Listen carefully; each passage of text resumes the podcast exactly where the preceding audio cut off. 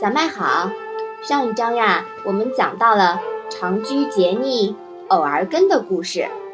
那么我们今天呢，一起来读《微子》第十八的第七章，看看这一章啊是讲了谁的故事啊？请你先来念一下好吗？此路从而后，欲丈人以杖喝掉。此路问曰：子见夫子乎？丈人曰：四体不勤，五谷不分，孰为夫子？执其杖而云。子路拱而立，执子路粟，杀鸡，为黍而饲之，献其二子焉。明日，子路行以告。子曰：隐者也。使子路反见之，至则行矣。子路曰：不是无义，长幼之节，不可废也。君臣之义，如之何其废之？欲竭其身，而乱大伦，君子之事也，行其义也。道之不行，以知之矣。妈妈，黍是什么意思呀？黍呢，是古代云田所用的一种竹器。那四体不勤，五谷不分又是什么意思呢？说的是呀，自己有手有脚，却不从事劳作，五谷是怎么来的都分不清。黍又是什么意思呢？嗯，黍呀是一种谷物，对吗？嗯。具体呢，指的是一种粘小米。那四是不是十的意思啊？嗯，这里呀、啊、是做动词用的，是拿东西给人吃的意思。那么这一章是讲了什么呢？子路跟随孔子出行，落在了后面，遇到一个老丈，拄着拐杖，还在用喝掉草。子路问道：您看到夫子了吗？老丈说：自己有脚有手，却不从事耕种劳作，连五谷是怎么来的都分不清的人，谁又称得上夫子呢？说完便继续扶着拐杖去除草。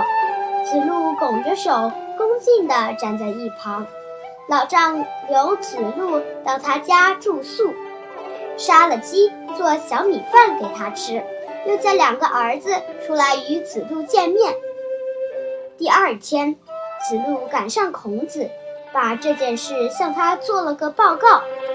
孔子说：这是个隐士啊，叫子路一起回去再看看他。到了那里，老丈已经走了。子路说：不出来任职是不对的，长幼间的责任没有忘记，君臣的道义怎么能废呢？想保自身清白，却逃逃避了基本的人伦道义。君子出仕任职，是为了承担道义责任的。哎，道之不行，总算看透了。这里老丈人非议所谓的夫子，也就是士大夫，不从事耕种劳动，四体不勤，五谷不分，却自称夫子，这是有点看不起世人。在他眼里啊，这些人呢都是寄生虫。子路没有和他争辩，照样对他恭敬。这个老丈人呀，其实是知礼的，是吧？嗯嗯。随后呀，他杀鸡煮饭，留宿招待子路，还喊他两个儿子出来打招呼。等孔子和子路第二天重新返回时呢，他们已经离开了。说明什么呀？他们是坚决避世的，是吧？嗯。他们带着一屋家小呢，去开创属于自己的世外桃源去了，就是他们不想让别人找到他们，是吧？嗯。那子路这时啊才悟出道理来，你看不起士大夫也是不对的，你和我们各行各的道，各尽各的责。老丈一家呢，从事生产，繁衍生息，修身齐家，尽的呀是长肉之节，这对他们来说已经做得足够了。这样的人呢，永远是大多数。子路和孔子出仕谋职，治国平天下，行的呀是君臣之义，尽的是大道担当，说明在子路眼里，出仕也不是做官，而是承担责任，替天行道。有这种境界的人实在太少，所以子路最后说看透了。这一章子路借事喻智，各抒其志，无所谓谁对谁错，也从侧面说明啊，连子路都明白不能屁事，孔子也就别再想屁事的事情了。妈妈，我其实觉得呀、啊，他们两个人也都是对的，跟你一样。嗯，确实，长幼他们呢这些隐士长幼之间的责任没有忘记，但是呢，大道呢肯定是不能忘记的，嗯、因为呢，它就是君臣之义。之意嘛，嗯嗯，你当一个臣子，你总归是要对你的，嗯、呃，你的统治者好的，嗯，你本来呢就是他的下属，所以呢，你你要归服他。而在这里呢，呃，那个老丈啊就已经屁事了，他已经走得很远了，他也就是说没有跟他的呃君主有什么关系了，那样子呢就已经。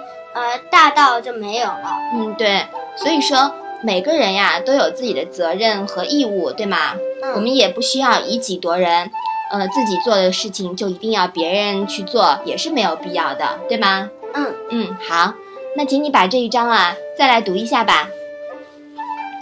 子路从而后，遇郑人以杖喝蓧。子路问曰：“子见夫子乎？”郑人曰：四体不勤，五谷不分，孰为夫子？执其杖而云。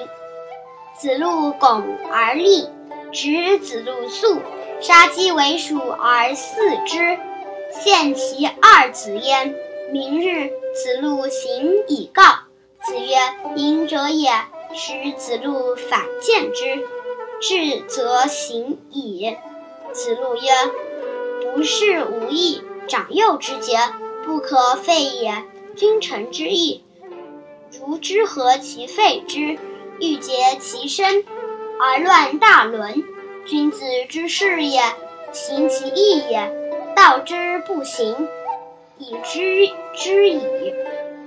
好的，那我们今天的《论语》小问问呀，就到这里吧。谢谢妈妈。